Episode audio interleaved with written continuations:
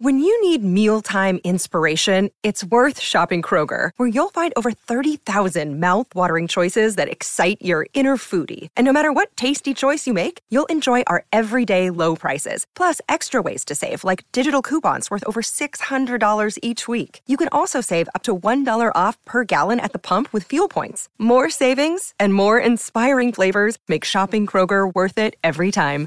Kroger, fresh for everyone. Fuel restrictions apply. Another day is here, and you're ready for it. What to wear? Check. Breakfast, lunch, and dinner? Check. Planning for what's next and how to save for it? That's where Bank of America can help. For your financial to-dos, Bank of America has experts ready to help get you closer to your goals. Get started at one of our local financial centers or 24-7 in our mobile banking app. Find a location near you at bankofamerica.com slash talk to us. What would you like the power to do? Mobile banking requires downloading the app and is only available for select devices. Message and data rates may apply. Bank of America and a member FDIC.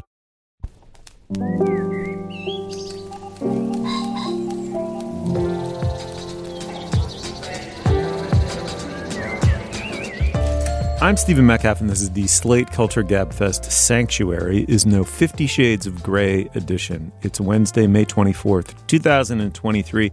On today's show, the movie Sanctuary. It stars Margaret Qualley and Christopher Abbott as a dominatrix and her client, respectively. They're locked in a psychosexual drama of their own making. It's the second feature from director Zachary Wigon. And then the TV show Jury Duty is a huge word of mouth hit. It's a reality TV. I mean, that that's sort of what it is. We'll get into that's the interesting subject. What is it? But anyway, let's call it for now a reality TV show. Features a likable dupe who does not know he is surrounded in that LA courtroom by actors. And finally, the country star Morgan Wallen was canceled for using the N word, but he kind of really wasn't. We discuss his wild arc with uh, Chris Molanphy, Slate's own cherished Chris Molanphy. But speaking of cherished people who are Slate's own sort of, we're joined by Rebecca Onion, Slate staff writer. Rebecca, hey, how's it going? Hey, I'm doing well. I'm psyched we're talking to you so soon after your last uh, visit. That's right. We're on a roll. Let's We're keep on, it going. Let's keep the roll going. yeah, and of course, Dana Stevens is the uh, film critic for Slate.com. Hey, Dana. Hey. Uh, shall we make a show? Let's do it. Okay, excellent. Well, Sanctuary is a two-hander. It stars Margaret Qualley and Christopher Abbott. She's a dominatrix. He's her client, and he's also the heir to a hotel fortune. It takes place entirely within the confines of a hotel suite in which the two slip in and out of roles. They sexually interplay and fight. They disclose, they hide, they retract, they break boundaries, they retreat, flash what may or may not be their true selves with one another. What are we watching? Is it a rom com or a kind of Edward Albee nightmare? A little bit of both. It's the second feature from the director Zachary Wigon. In the clip we're about to hear, the character Hal is about to inherit and totally take over his father's hotel empire. He and Rebecca discuss the impact that their sessions have had on his readiness to do so. Let's listen. What are you talking about? I'm saying your new job, you wouldn't be able to do it without what I taught you. What you taught me. Yes? I, but, you know, what we do here, it's for fun. It's not, you know. What? Real. How? It's not. It has nothing to do with the real world, and that is what I love about it. You don't look it, but you really are so stupid. I, d- I don't want to play right now. I'm not. So, wh- what do you think you taught me? You know. I don't.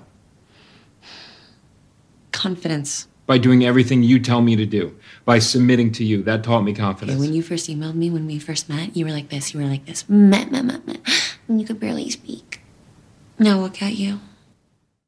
All right, Dana, you are the film critic, as I said, for Slate. Uh, I, I, it's one of those ones where I'm a little bit on the fence, but I could really be nudged either way on this movie. What what about you? What do you yeah, think? Yeah, I get Nudge your me. ambivalence, and Yeah. I'm super curious what you you two think because I don't know that this movie is even exactly divisive in the sense that some would love and some would hate. To me, it was more like I kept flipping back and forth between loving Yeah. and hating it, or being bored or intrigued. During the course of it. And uh, one of the, in our research packet, the different reviews we were reading, one was a very positive review from the New York Times, which I pretty much disagreed with. And one of the things that the, the reviewer, Jeannette Catsoulis, said was, oh, although this all takes place in this one hotel room, you know, sort of COVID pandemic style filming, it never feels like a play. It never feels claustrophobic. And I totally disagree with that. I think it does feel like a play sometimes and it does feel claustrophobic. Um, so whether or not you go with this movie and the and the premise that it has, which has to do without giving anything away with a dominatrix and her client getting into all these head games that sometimes resemble romance and sometimes resemble you know murderous intent um, or the intent of blackmail, etc you have to completely buy that these are these people and i don't think i ever really did. Oh, this felt it felt like artificial to me but it, uh, with an artifice that was sometimes playful and fun. Um, both of these two actors are skilled but i never believed that they were these people and a part of that has to do with a very basic critique that they just seem too young and good looking mm. you know i mean there's a moment when she margaret qualley's character um, says something that sort of implies that she had this very rough, hard scrabble childhood, and that's how she became the tough person that she is, who took on this career of being a sex worker dominatrix. And I just didn't believe that. Maybe because I know she's Andie MacDowell's daughter, you know, and that she must have grown up in great privilege, that she just looks the part of some, you know, she's absolutely beautiful and an extremely um, polished way. She just doesn't seem like someone who grew up in poverty and, and doesn't bear the the marks of that struggle. Uh, Christopher Abbott to me will always be Charlie from Girls. You know, he's just this in a way that makes him perfect for playing the spoiled scion. You know, he does sort of seem like somebody who might come from that kind of cushy background. Although I think in real life, actually, Christopher Abbott's the one who came from a more hard scrabble life.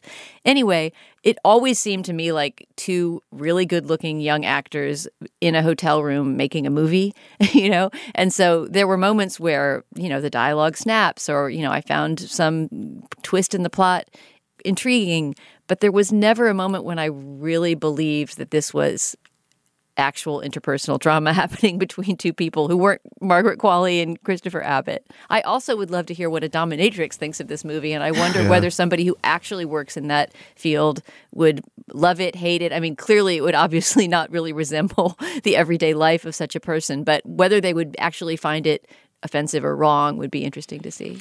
Fair enough. I'm uh, uh Rebecca. What about you? Where did you come out on this? Were they somehow too lovely to believe is these essentially broken human beings tormenting and possibly um, not tormenting one another. What do you think?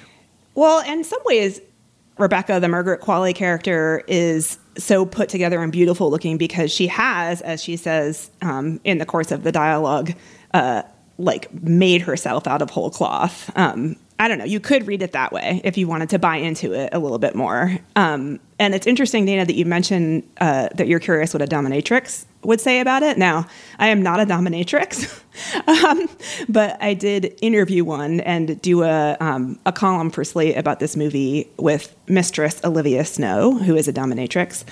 And she basically was like, this is like completely unprofessional what this person is doing, which perhaps is obvious. Um, you know, if you think about it, like she's like, well, you know, if a client says they want out, then you're like, okay, nice to see you, you know, like see you later, um, which is obviously not what occurs in Sanctuary. Um, and I guess you have to basically sort of buy the idea that you want to play this game with them, like you want to see them do a cat and mouse with each other. Um, and in order to do that, I feel like you have to kind of find it. Uh, like sexy or exciting in some way. Um, and I don't know what's up with me, but I just I sort of didn't. Um, I thought about the movie a lot from that angle because we were what we were writing was uh, what at Slate we call the sex reviews, which is like a review of the sex scenes in a particular movie. And so I was thinking about it as a sex movie, which I actually don't really know if I would characterize it that way. Mm. Um, despite the fact that we did a whole column on it and I interviewed a dominatrix. Yeah, I think yeah, you both in a way have put your finger on why I was fence sitting with this movie. I didn't not enjoy it. I didn't love it. I I didn't believe the movie had the dark heart that it thought it did or wanted to have, which is a problem. It's supposed to be, you know, it, given the nature of its subject and where it goes in the course of the movie, you're supposed to believe it's approaching the really darkest inner bolus of a human being in some sense, and I never seriously felt that. Um, I what I liked about it was. Um, right? Is it sort of a sex worker relationship or a therapeutic relationship? Well, it's both, which is what makes it so interesting. I mean, the premise is that she doesn't touch her clients, they don't touch her. Um, and it's like therapy, a transactional relationship whose virtue is you can go places you can't in your non transactional personal life, right? You can bring to that room. And claustrophobia is an incredibly important part of real therapy and to this movie, right? To not see it as essentially claustrophobic is weird. It, it needs to be that. But um, so the question throughout the movie is is she breaking the contract?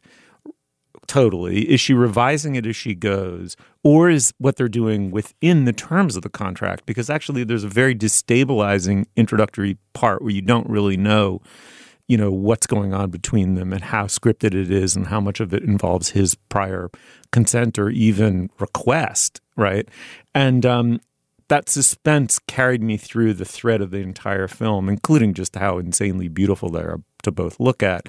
Though I agree that plays against some of the sense of like human damage that this is supposed to be getting they at. just seem too young. Like it's not even quite that they're too mm-hmm. good looking. That's just uh, true of every movie and TV show, I guess. Yeah, but, right. But Yeah. they felt like kids playing at being grown ups to me. I- You know, I- and, I and the director that. is quite young too. Yeah. You know, nothing nothing against that, but he's in his mid thirties or something. It just it just felt like they were reaching for this kind of gritty darkness that you described that, Right. that never quite appeared on the screen. Right, but I would say I would say nonetheless there was a point of interest for me, which is while it's trying to be outre and describe something quite specific and and you know uncommon, the essential kind of mystery at the heart of it is this real or am I being played?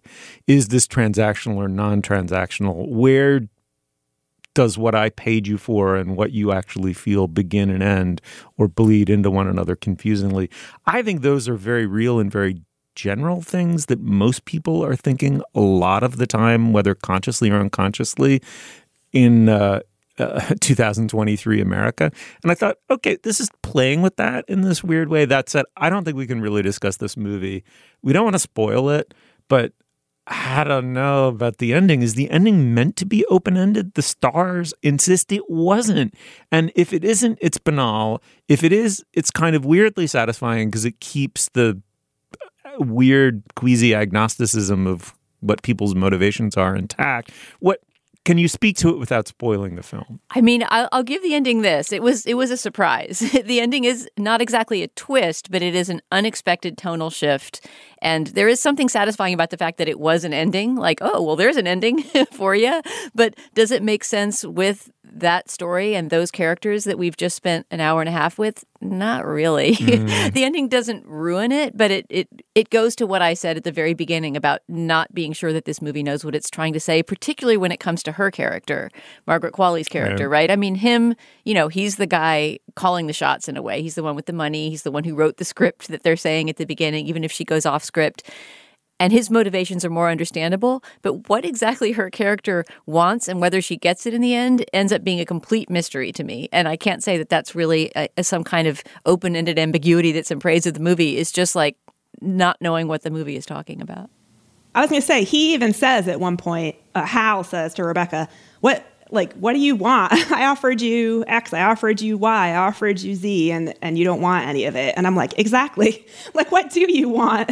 Um, yeah, know, I know what you mean. The ending was, I sort of felt like it made things fit together in my mind, but almost too much. Um, I didn't feel like I was quite satisfied with it. And Olivia Snow was like, oh my God, we would never do this.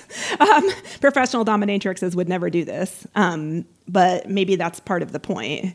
You know, this person, Rebecca, is supposed to be like a singular, like a single minded, almost sociopathic, um, like manipulator in some way. Um, but I agree that, like, if she is a single minded sociopathic manipulator, then there's a lot of other things that kind of don't make as much sense or are less satisfying. Yeah, I mean, I will say that if you walked away from the ending with the feeling that the ending seems to be telling you to walk away with, at least on the surface, could be ironic, right? It could be a double meaning or something. But if you just walked away with that affect, you would be a very confused person who had not reconciled the the complexities of the movie at all. Mm, yeah. All right, let's be as pat and unsatisfying as this movie and end the segment by asking thumbs up or thumbs down. Like uh, we're kind of fence sitting. like you actually have to like donate at least ninety minutes. You know, even once once it's streaming. Right now, it's in theaters. Around the table, go, don't go. What do you say? I'm trying to be generous, but I think ultimately, if somebody was just, do I spend my 90 minutes doing this or not? I'd, I'd say no. I think if there's anything about it that intrigues you and you sort of collect weird movies about psychosexual drama, you might get something out of it. Rebecca. Yeah, I have to agree. I feel like it's a little bit of a trifle. Like I feel like I'm not going to remember it very much. Um, mm. But I agree with Dana that if if you're curious about this kind of dynamic, then you might you might enjoy. Mm, I say for fans of one or both of the actors, go. If not, wait for streaming. All right, it's Sanctuary. It's in theaters right now. Eh, when we fence it, it's nice to be nudged one way or the other by the listenership. Shoot us an email if you uh, if you have a strong feeling about this one. All right, let's move on. Apple Card is the perfect cashback rewards credit card. You earn up to 3% daily cash on every purchase every day. That's 3% on all your favorite products at Apple, 2% on all other Apple Card with Apple Pay purchases, and 1% on anything you buy with your titanium Apple Card or virtual card number. Visit apple.co slash card calculator to see how much you can earn. Apple Card issued by Goldman Sachs Bank USA, Salt Lake City branch. Subject to credit approval, terms apply. Judy was boring. Hello. Then Judy discovered chumbacasino.com. It's my little escape. Now Judy's the life of the party. Oh, baby, Mama's bringing home the bacon. Whoa. Take it easy, Judy. The Chumba life is for everybody. So go to ChumbaCasino.com and play over 100 casino style games. Join today and play for free for your chance to redeem some serious prizes. Ch-ch-chumba. ChumbaCasino.com. No purchase necessary. Void where prohibited by law. 18 plus terms and conditions apply. See website for details. All right. Now is the moment in our podcast we discuss business. Dana, what, uh, what do we have? Steve, our only item of business this week is to tell our listeners about the Slate Plus segment today, which is going to be about Martha Stewart and her appearance on the cover of the Sports Illustrated swimsuit issue. At 81, Martha Stewart is the oldest person ever to have done that magazine cover, and also prompted a debate on whether this is a progressive move on the part of Sports Illustrated or whether it's just the reinforcement of more harmful beauty standards. So we're going to lay out some of those arguments and offer our own thoughts about Martha Stewart on the Sports Illustrated cover later on in the podcast. If you're a Slate Plus member, you will hear that at the end of this show. And if you're not a Slate Plus member, you can always sign up at slate.com slash culture plus. In exchange for signing up, you get ad free podcasts, you get bonus content like the segment I just described, and you'll get unlimited access to all of the great writing on Slate. When you're a Slate Plus member, you will never hit a paywall, and you'll also be supporting us, our work, and the work of our wonderful colleagues. These memberships really matter a lot to Slate, so please sign up today at slate.com slash culture plus. Once again, that's slate.com slash culture plus. All right, back to the show. Okay, well, jury duty. Uh, it's a runaway hit on Freevee TV, which is an Amazon Prime scheme to make you watch old-fashioned television ads, as far as I can tell. Anyway, it's uh, how do you even describe Jury Duty? It's a mockumentary sitcom reality show. Question mark. It bears a strange what the fuck affinity with Sanctuary in a weird way. You're like, what? What is real? What's unreal here? But anyway, here's the setup. A young man who is not an actor nor apparently in on the joke at all thinks he's reporting for jury duty in Los Angeles, though he seems to have been told that a, some kind of a doc is being made about the court system in LA. Everyone else around him, though, uh, is an actor. And what follows is, for them at least, a mix of scripted and improv comedy. They're all incredibly funny in my estimation. But one of them, funnily enough, is also a movie star playing himself, James Marsden uh, as the dupe continues to be duped, all of these wild hijinks ensue. Why don't we? Why don't we listen to a clip? This is the jury selection process known as voir dire. You're going to hear the actor James Marsden playing, as I said, a fictionalized version of himself. He's trying to get out of jury duty. And eventually you hear the dupe, Ronald Gladden, the person who doesn't know it's all fake. Uh, let's listen. Does anyone here have any reason why they don't feel like they would be a good juror for this case? Uh, yes. Um, I feel like there's a chance that I might be an unwelcome uh, distraction. Why is that, sir? I'm a recognizable public figure. Respectfully, I don't recognize you. I'm sorry. Who are you? That's uh, that's okay. A lot of people do. My most recent movie is this movie Sonic the Hedgehog, and we were just this gentleman and I were just chatting about it earlier and yesterday, and he's a big fan, and and we. You were talking to this gentleman. Did you stand up? Do you know who this fella is? I do, yeah. It took me a little bit to notice him yesterday, but I recognized him, yes. What has he done? He's done X Men, Sonic, he's in Hairspray, 27 Dresses, Chanting. uh, Death at a Funeral. Um, Last one. Have you seen all those films? no, Okay. Do you think that that him sitting would be a distraction? not for me, no. With all due respect, I don't think it'd be a distraction either. So why don't you both sit down? All right, always a good time. We were laughing in the studio as the clip played. You, you hear Marsden prompting him with other titles, and uh, Rebecca. If nothing else, Marsden pokes a lot of fun at himself in this. It's that part of Oh it's my really gosh. good natured. What'd you make of it as a as a whole show?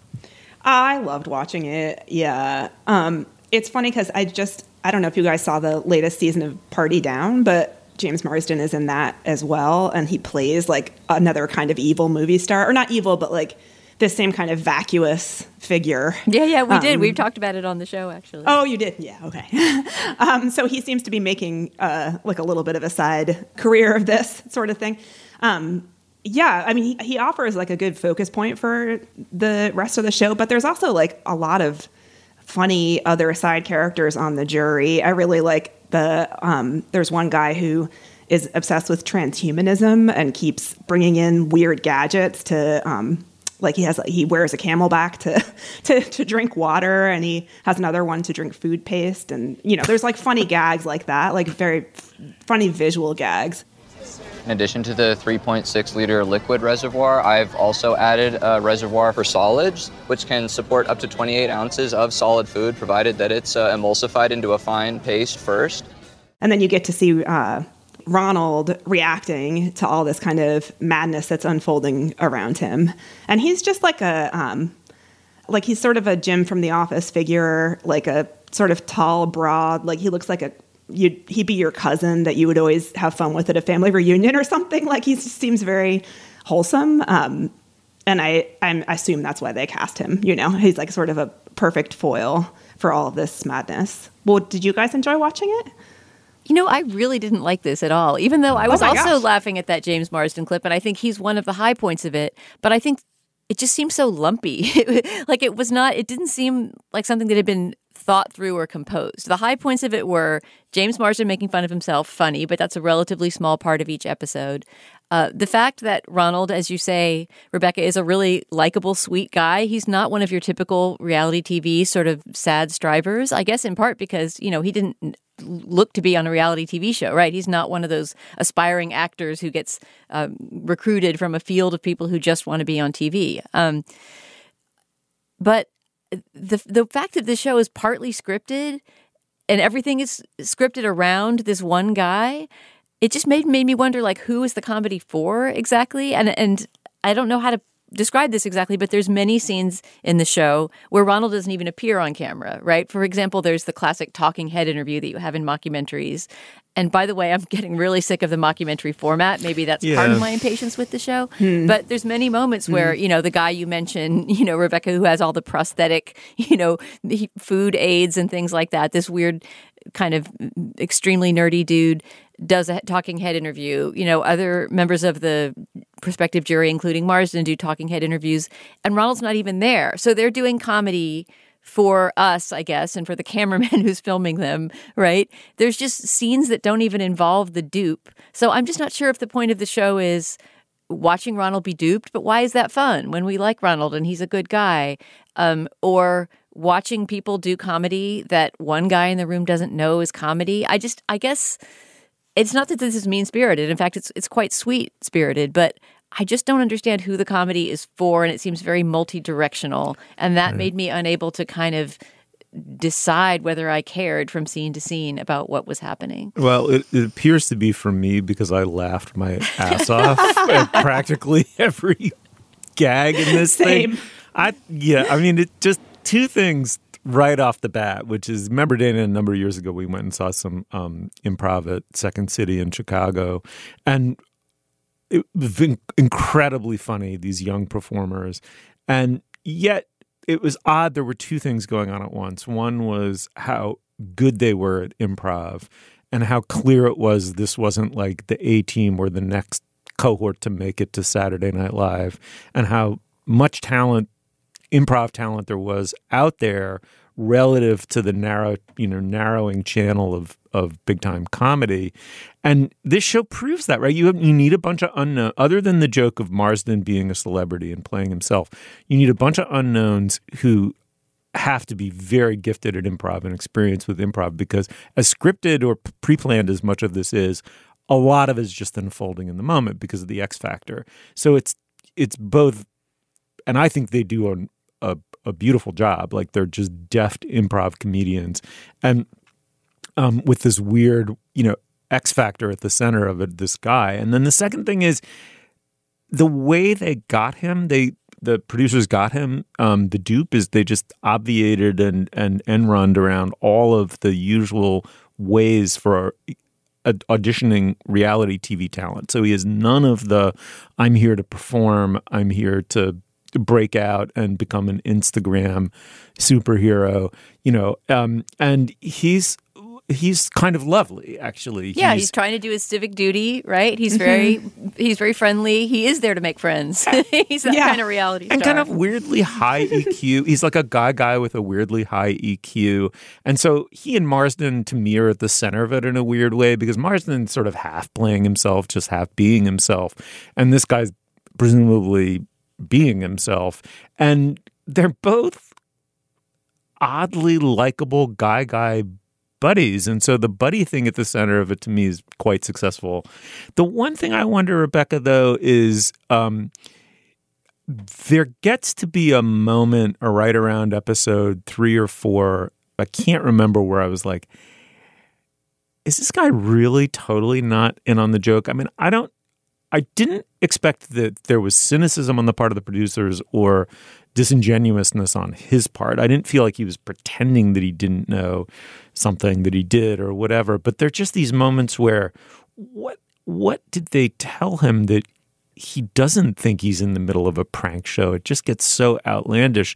I it does seem innocent in that regard to me, but I'm about five episodes and I have to keep watching because I want to see that moment of revelation and wonder if he just at a certain point just doesn't just turn to the fucking camera and say, "Okay, guys, what the fuck is going on here?" Yeah, I, I, am going to keep watching for that same reason because I'm so curious. Because the whole game is okay. So say you are actually at jury duty. There is usually like a couple entertaining weirdos in any group of like twelve random citizens, um, and like things are weird out there. Like there's a lot of strange vibes and and people with weird fixations and you know and so the game of course is like how long can he accept the idea that like actually these people are for real? Um, uh, and also sort of some of the sequences where like frustrating things happen. Like i think it's an episode two where they're trying to order lunch and it just like can't order lunch. There's like no agreement on it. It takes forever. And then the restaurant is closed and they're just all hungry and cranky. And you know these things unfold. And it's like yeah that probably you know that is what uh, being involved in this kind of process is like. Um, so you know the question is like how how far can they push it until he's like no this is not like random everyday weirdness.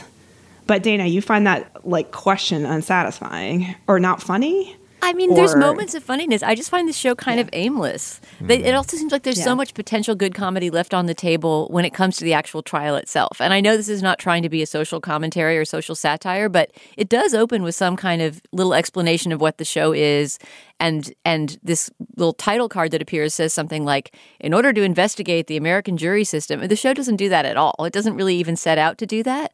So i was a little disappointed that there wasn't more comedy around the actual trial you know the the the thing hmm. that they're trying to decide in the jury. It's mainly about mm-hmm. social awkwardness in the jury room where they're deliberating and in the hotel where they're being sequestered. So there's practically nothing that happens, you know, between the the lawyers and the defendant that ends up being milked for comedy and that seemed like just a, a shame to me. I don't know. This just it just even though the episodes are only about 25 minutes long, I have to admit that everyone dragged for me. And then there'd be a couple moments of oh, funny improv that I'd be laughing at. I But it know. was this I'm general sense of like, what are we working toward? Are we trying to pull the rug out from Ronald to make him feel bad? Why would we want to do that when we like Ronald?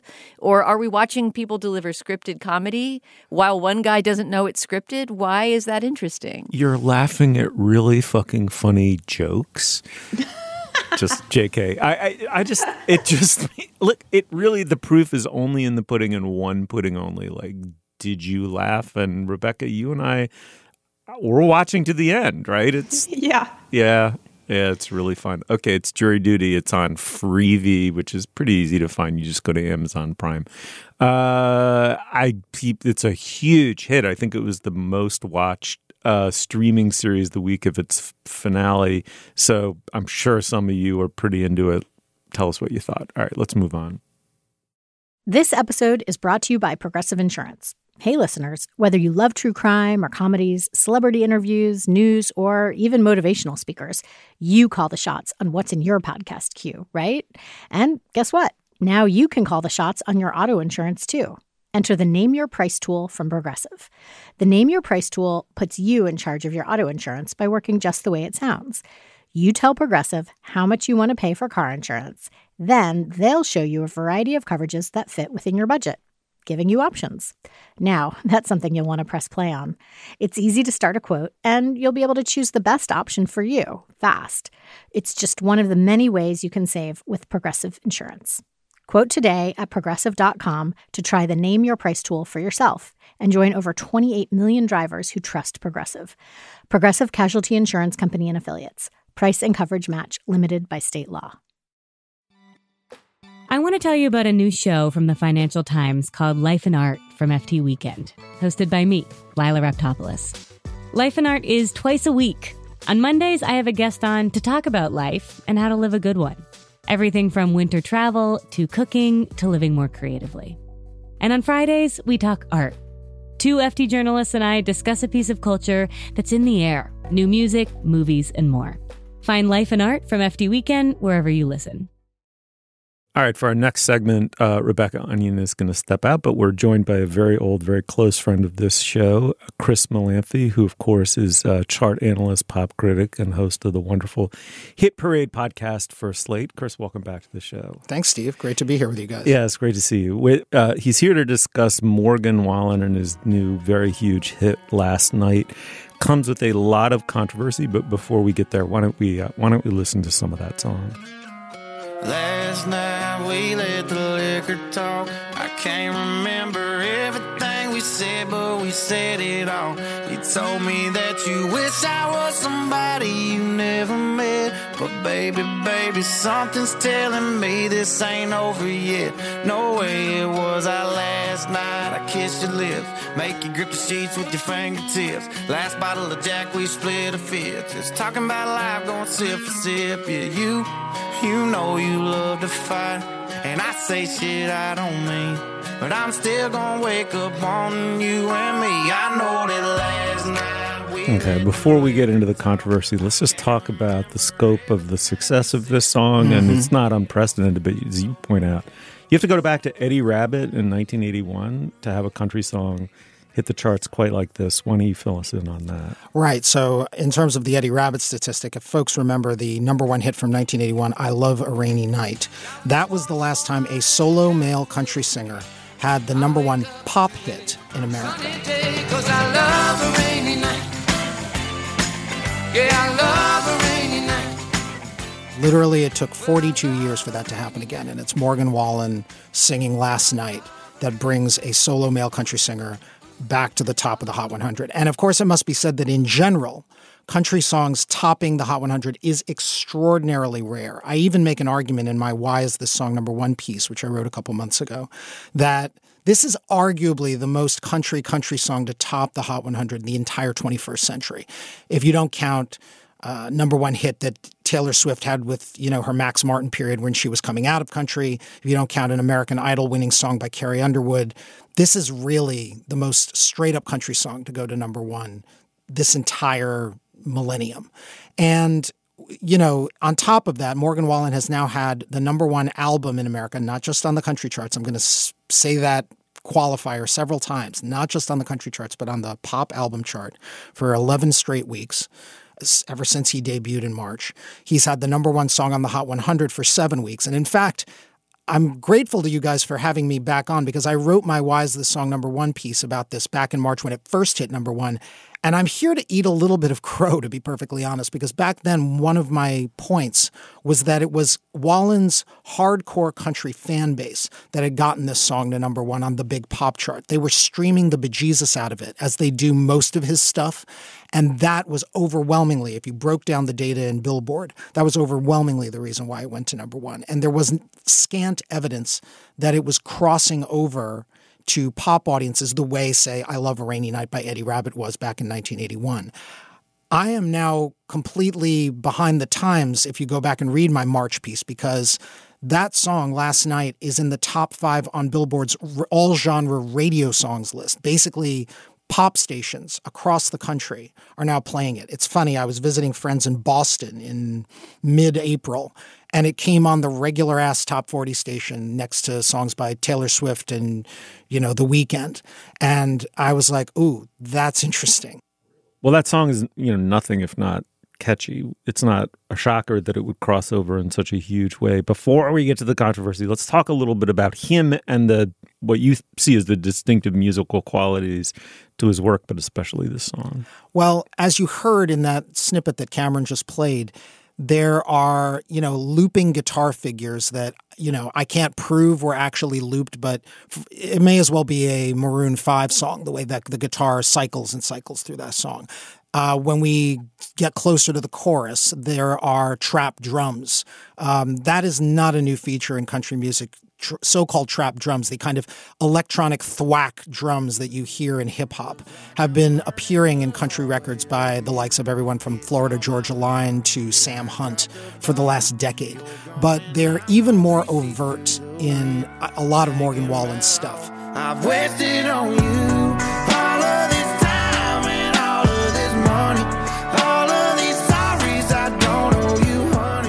What's also interesting about Wallen, and I mentioned streaming earlier as the you know dominant factor and why he is doing so well on the charts. He's kind of the country artist for the streaming age. He releases albums with lots of tracks. So you know, in the old days, a typical country album would be like a hard ten tracks and that's it. Uh, his last two albums have had thirty or more tracks. He called his previous album Dangerous the double album to call attention to the fact that it had 30 tracks. His current number 1 album One Thing at a Time has 36 tracks. So these albums are, you know, like hip hop length uh, opuses with lots and lots of tracks, you know, longer than a Drake album. And the, both the sound of the record and the way the record is released is ideally tuned to the streaming age, down to the fact that the very first thing you hear in the record, as we heard when Cameron played it, is the chorus. You know, it's it's a common streaming trope to lead right in with the chorus to you know ensure maximum streaming and get that hook in there right away. So, Chris, can you get us into the controversy? Because there's a few different phases to it, to sort of what Wallen represents as a political figure to some, maybe not all of his fan base.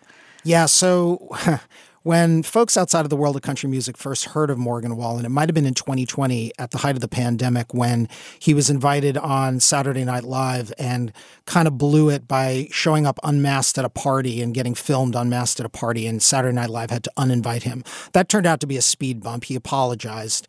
He got himself revaccinated. He showed up on Saturday Night Live a few weeks later and even poked fun at himself in a sketch.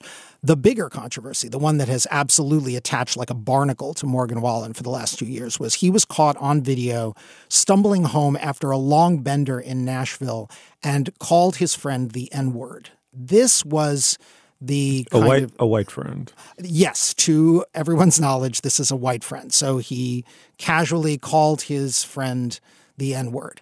Um, it is remarkable, at least at first, how swiftly the condemnation was, not just from the mainstream media, but from Nashville itself. Uh, he was temporarily paused in promotion by his label. They they almost made it sound like they were going to drop him. He was uninvited to multiple country music and other award shows. Uh, and he was promoting the then brand new album Dangerous right then, down to virtually nothing. But gradually, little by little, the fans pushed back. In fact, not even gradually. What was crazy was that the week of the N word incident in February 2021, Billboard tracked all the data and found that even with the lack of radio data and, you know, some people dropping him off of their, say, Spotify playlists, his hardcore fan base was spinning his record so much more, almost to compensate that his streams didn't go down at all. And the album Dangerous, fueled by streaming, stayed at number one for an additional seven weeks after the N word incident. Here's the thing about Wallen he gave a fairly heartfelt apology at the time that was probably his best moment in this whole controversy, in which he said, You know, don't make excuses for me. I screwed up. This is something I need to own and sit with. And I, you know, for that brief moment, I thought, all right, at least this guy's trying to own it. But the problem is that his his fan base were not so big on the whole, you know, let me own this kind of thing. They sort of made up for it by, you know, streaming the hell out of his stuff even more to compensate. And, you know, when he eventually went back on tour, they would chant, Let's go, Brandon, at concerts. Wallen, however contrite he seemed at the time, has sort of been the captain of this virulent red state fan base that is try is playing the hell out of his music kind of to make a point. And if anything, the controversy has only helped him. It hasn't hurt him at all. And eventually, radio, country radio, and now this year, pop radio kind of couldn't hold back on playing his records because the popularity was such that if he was ever quote canceled and you know we can talk about whether cancellation is ever really a thing especially with pop stars um, he got uncanceled pretty quickly yeah i really like the way you point out in your why is this song number one piece on him the way he pretty cannily or, or maybe again his team pretty cannily played the angles on this uh, cancellation question. In that, for example, he specifically asked his fans not to rush to his defense, which they then proceeded to do. Right? He um, talked about wanting to get sober, and uh, and you know he he basically said all the right things, right, while leaving the space open for this kind of um, own the libs portion of his fan base to go ahead and and and make him their symbol anyway. Yeah, and you know, even even Wallen's harshest critics say this guy was not going to live in purgatory forever. There was there was a path back to redemption for for him. It's just that folks feel like he sort of checked some boxes. He made a quick appearance on Good Morning America. He had kind of some mealy mouth responses to the questions he was asked. He did make some solid contributions to some black charities. And then, you know, boxes checked. He sort of is basking in the glow of this fan base, which is more kind of hardcore than he is. That's what's a little depressing about this. It's not that the music's bad. I've liked actually several Morgan Wallen songs. Uh, Last Night is maybe not my favorite, but it's catchy. But it's more that you question the motivation of the fan base that has brought him to this point. Mm-hmm. Um, Chris, you you said something interesting a while back about cancellation in pop music, and it got me thinking a little bit about how it comes down to the already existing, pre existing star image of the star relative to the self image of the fan base that embraces and exalts that person, right? So, you know, think about Ryan Adams, who was canceled and has stayed 75% canceled. He tours, he's put out music. The Right. ma- mainstream rock press doesn't cover it. Right. He's a certain kind of indie sensitive guy, rock. And the instant you discovered he wasn't a sensitive guy, a lot of his audience evaporated. Um, it strikes me in this instance, this isn't in spite of, but because of Wallen's success post the use of the N word. It's the red state. Think about country music in relation to the red state imagination of itself, right? It kind of needs blue state disapproval to feed off of a lot of its energy if we're being very honest about it. And um, I don't think that's an unfair characterization given what happened to this guy's downloads after the incident and the embrace of him. And it worries me to think it's at least possible that the quote unquote crossover appeal is being driven by the supposedly shocking crossover appeal of, you know, I don't know, like George Wallace, Donald Trump. It's like, how many times are we going to surprised, be surprised that it's not in spite of the indiscretion racially, you know, racial indiscretion on the part of a white artist or politician. It's because of. Yeah, I mean, a few thoughts. For one thing, you know, Chris Brown, after he, you know, beat Rihanna about 13, 14 years ago, was welcomed back to pop music and has scored, you know, countless hits since then. Uh, we obviously know what happened with R. Kelly, although it is often said that R. Kelly was finally fully canceled and convicted when his uh, popularity on the airwaves had waned. Uh, Michael Jackson, whatever you think of Leaving Neverland, has proved uncancelable.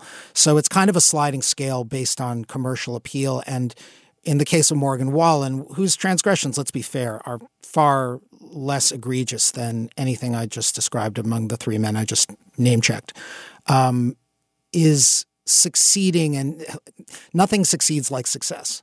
And Morgan Wallen is not unlike a Michael Jackson or a Chris Brown, kind of succeeding at that level uh, where you know the success tends to feed on itself. And as for the red state versus blue state thing, what's sort of interesting is that streaming music has upended a lot of what we understand of what's popular in the last five to 10 years. You know, whether it's, you know, Christmas records, I've been on this show to talk about Mariah Carey's Christmas record, or we don't talk about Bruno from an animated kids movie going to number one. Um, currently, there is a regional Mexican song by a guy named Peso Pluma in the top 10 of the Hot 100. So, regional Mexican music with trumpets and horns is currently doing well on the charts. Streaming reveals audiences that heretofore were sleeping giants. Uh, right now in the top 10, there's not only Morgan Wallen's number one hit, but uh, moving into the top 10 this week is a cover of the song Fast Car, the Tracy Chapman song from 1988 by Luke Combs, who's another massive country artist who's never had a pop hit before. And whether it's, you know, streaming or, you know, airplay from radio stations that might not have touched country before, all of these metrics are getting upended and we're realizing that you know what we consider pop is is a wider definition of what pop is. So i remember when we were driving driving in your car. Speed so fast it felt like i was drunk. City lights lay out before us and your arm felt nice wrapped around my shoulder and I, well chris as always a real pleasure having you back on the show. It's nice to see you in the flesh and come back soon, okay? Here, here. Uh, looking forward to Summer Strut this year. Fabulous. Oh, yeah. It's coming up. Uh, it'll be really fun. Let's go out on Fast Car. You got a fast car. We go cruising, entertain ourselves. Still ain't got a job. So I work in the market as a checkout girl.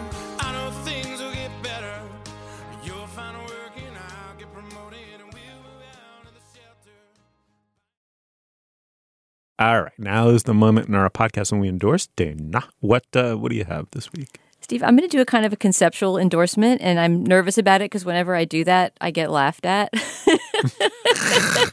whenever I have an endorsement that isn't an actual cultural thing, but is a sort of experience, somehow Julia can do that with dignity, but when I do it, everyone points and mocks me. But I shall bravely forge on anyway. So, my endorsement for this week is actually spring cleaning. That was the most culturally exciting thing that I did last week, is that I finally undertook after I mean, I hadn't done it since probably before I started my book. So, five years or so, I did. A, I'm doing a deep cleaning of my basement, which is also my office Oh, and my laundry room. You know it because you've. It's, it's our guest room too. Uh, so yeah, you've spent lovely. the night yeah, down there. Crashed. Yeah, really nice. And uh, and it's a great space, but you know it's a basement, so it's going to get really dusty. schmutzy. It was schmutzy down there. Yeah, it's like there's, it's got a level of sort of dust that's never going to go away. It'll probably always have some bugs. I mean, it's buried in the ground. What are you going to do? But it's also a really nice space when you get it together. So I'm trying to just pull everything out from under all the furniture, dust it, mop, all that stuff, and then get rid of things I don't need. Something that's going to take at the rate I'm doing it, probably weeks, if not months, of just doing it a bit each weekend. But I've discovered this kind of great cultural angle on how to do it. The record player in my basement I hadn't used in probably almost a year because of the mess down there. It was just it was it's a table record player, and so it was all stacked with papers and things. And by the time I got all that stuff off and put away, I could put my records on again. And so now I have this great way of pacing my cleaning where I listen to two records. I'll have a cleaning session, I'll go down, I'll pick out two records to listen to Oh, each yeah. side, and I put on the records and clean during the records. And then when they're over, I can stop cleaning. Usually I don't want to because by then you're on a roll and it's fun and you keep on doing it. But that's the limit I've set for myself is that I'll have a cleaning session, go down, listen to two records. So it takes what, about, I don't know, an hour and a half or something like that, maybe. And, uh, and it's very satisfying and also a way to sort of get to know my music that's been sitting unlistened to for so So long. good. on every level, it's sort of like pulling Yeah. up the cakey old dusty layers and, you know, beating them out against the, the railing and getting them clean. So spring clean and listen to records. And, and speaking of rec- listening to records, it's the album thing that we've talked about recently on this show, right? Is that when you really focus on listening to a whole album all the way through, you can see you know the purpose in putting it together in a way you can't when you're listening song by song and the cleaning time is what gives you the ability to do that I love everything about that endorsement. I just want to say my schmutzy joke was just a bad attempt at humor. It's actually I I came home after that night at your place raving about your um, apartment and um, guest quarters and all of your life choices. I just was like, I was like, there's a person who knows how to freaking live. Um, so I was just trying to be silly, but oh thank you we'll come back and see it once it's I'd all cleaned love out to. Oh my gosh, yeah. Um, and Rebecca is back for the endorsements. Rebecca, what do you have?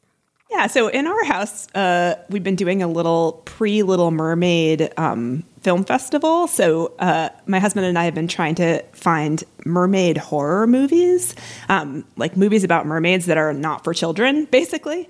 Um, and we've watched a couple of really interesting ones. And the one I want to recommend is called The Lure. Have either of you guys seen this? No. Nope. Uh, okay, so it's from 2015 and it's Polish, and there's basically the premise. It's a, it's you know, it's a, the Little Mermaid story, right? Like it's two, it's two girl mermaids who come up out of the water and become nightclub singers. Um, and so it's a musical. It's a horror musical. um, and you know it's in Polish. Um, and so they they end up working at this nightclub and falling in with this band, and uh, it's just like very simultaneously sort of original and lighthearted, but also dark. Like it it goes there. you know, these are like the kinds of mermaids that have teeth that come out, and it's very um, sort of in, interested in in looking at how people kind of like perceive these mermaids and like uh, sort of prey upon them. Uh, everyone knows they're they're, they are mermaids and they they want to like have a part of it, sort of. Um, so anyway, yeah, it's called The Lure, and we watched it on Criterion, so it's available out there, and I highly recommend it. That sounds really cool. Um, so I am going to endorse um, uh, essay review essay in the New York Review of Books about um, a couple of recent books about crypto cryptocurrency, and what I thought was so unique and finally quite spectacular about this essay is that just dealing in crude stereotypes. This isn't you know, across the board, totally true. But if you were to Venn diagram the people who really understand crypto, all the ins and outs of it, technicalities of it, and the people who loathe it and wish it were to go away, you know, from a sort of critical or even left perspective, loathe it and would like it to go away, the overlap might not be that huge, right? Like I have that sort of moralizing lefty distrust of crypto, but I don't do I really understand what the blockchain is? Not really. And this is just one of those exemplary pieces of intellectual work. It's uh, a beautifully, elegantly, concisely, lucidly presented summary of exactly what the phenomenon is, where it came from, all the ins and outs of it. There's this thing called forking and hard forking. It's impossible to understand the fate of crypto. And I, I, this is not esoterica, right? It is. It is. I mean, it's an it, as as the piece argues. This is a a preposterous, b valueless, c socially destructive thing, and you know to levy that criticism, you should do it more than from your viscera and your instincts. You should do it with this kind of explanatory power. And I thought this was just an unusual piece of writing, and it was very powerful in that regard. It is called The Price of Crypto. The person who wrote it is, as I understand it, a young academic uh, out west named Trevor Jackson, who has published his first book on uh, economic history on impunity and capitalism. I want to read it very badly after having read this. It is in the New York Review of Books, and it is up online now. The Price of Crypto by Trevor Jackson. Check it out. Rebecca, as always, a total pleasure. Thank you for coming back on, and let's reprise this sooner rather than later. Thank you so much. Yes, I would love to. Yeah, really fun. Dana, as always, a total pleasure. Really, really nice show. Yeah, fun show today. You will find links to some of the things we talked about today at our show page. That's slate.com slash culturefest. You can email us at culturefest at slate.com. Our introductory music is by the composer Nicholas Patel. Our production assistant is Kat Hong. Our producer is Cameron Drews. For Rebecca Onion and Dana Stevens, I'm Stephen Metcalf. Thank you so much for joining us. We will see you soon.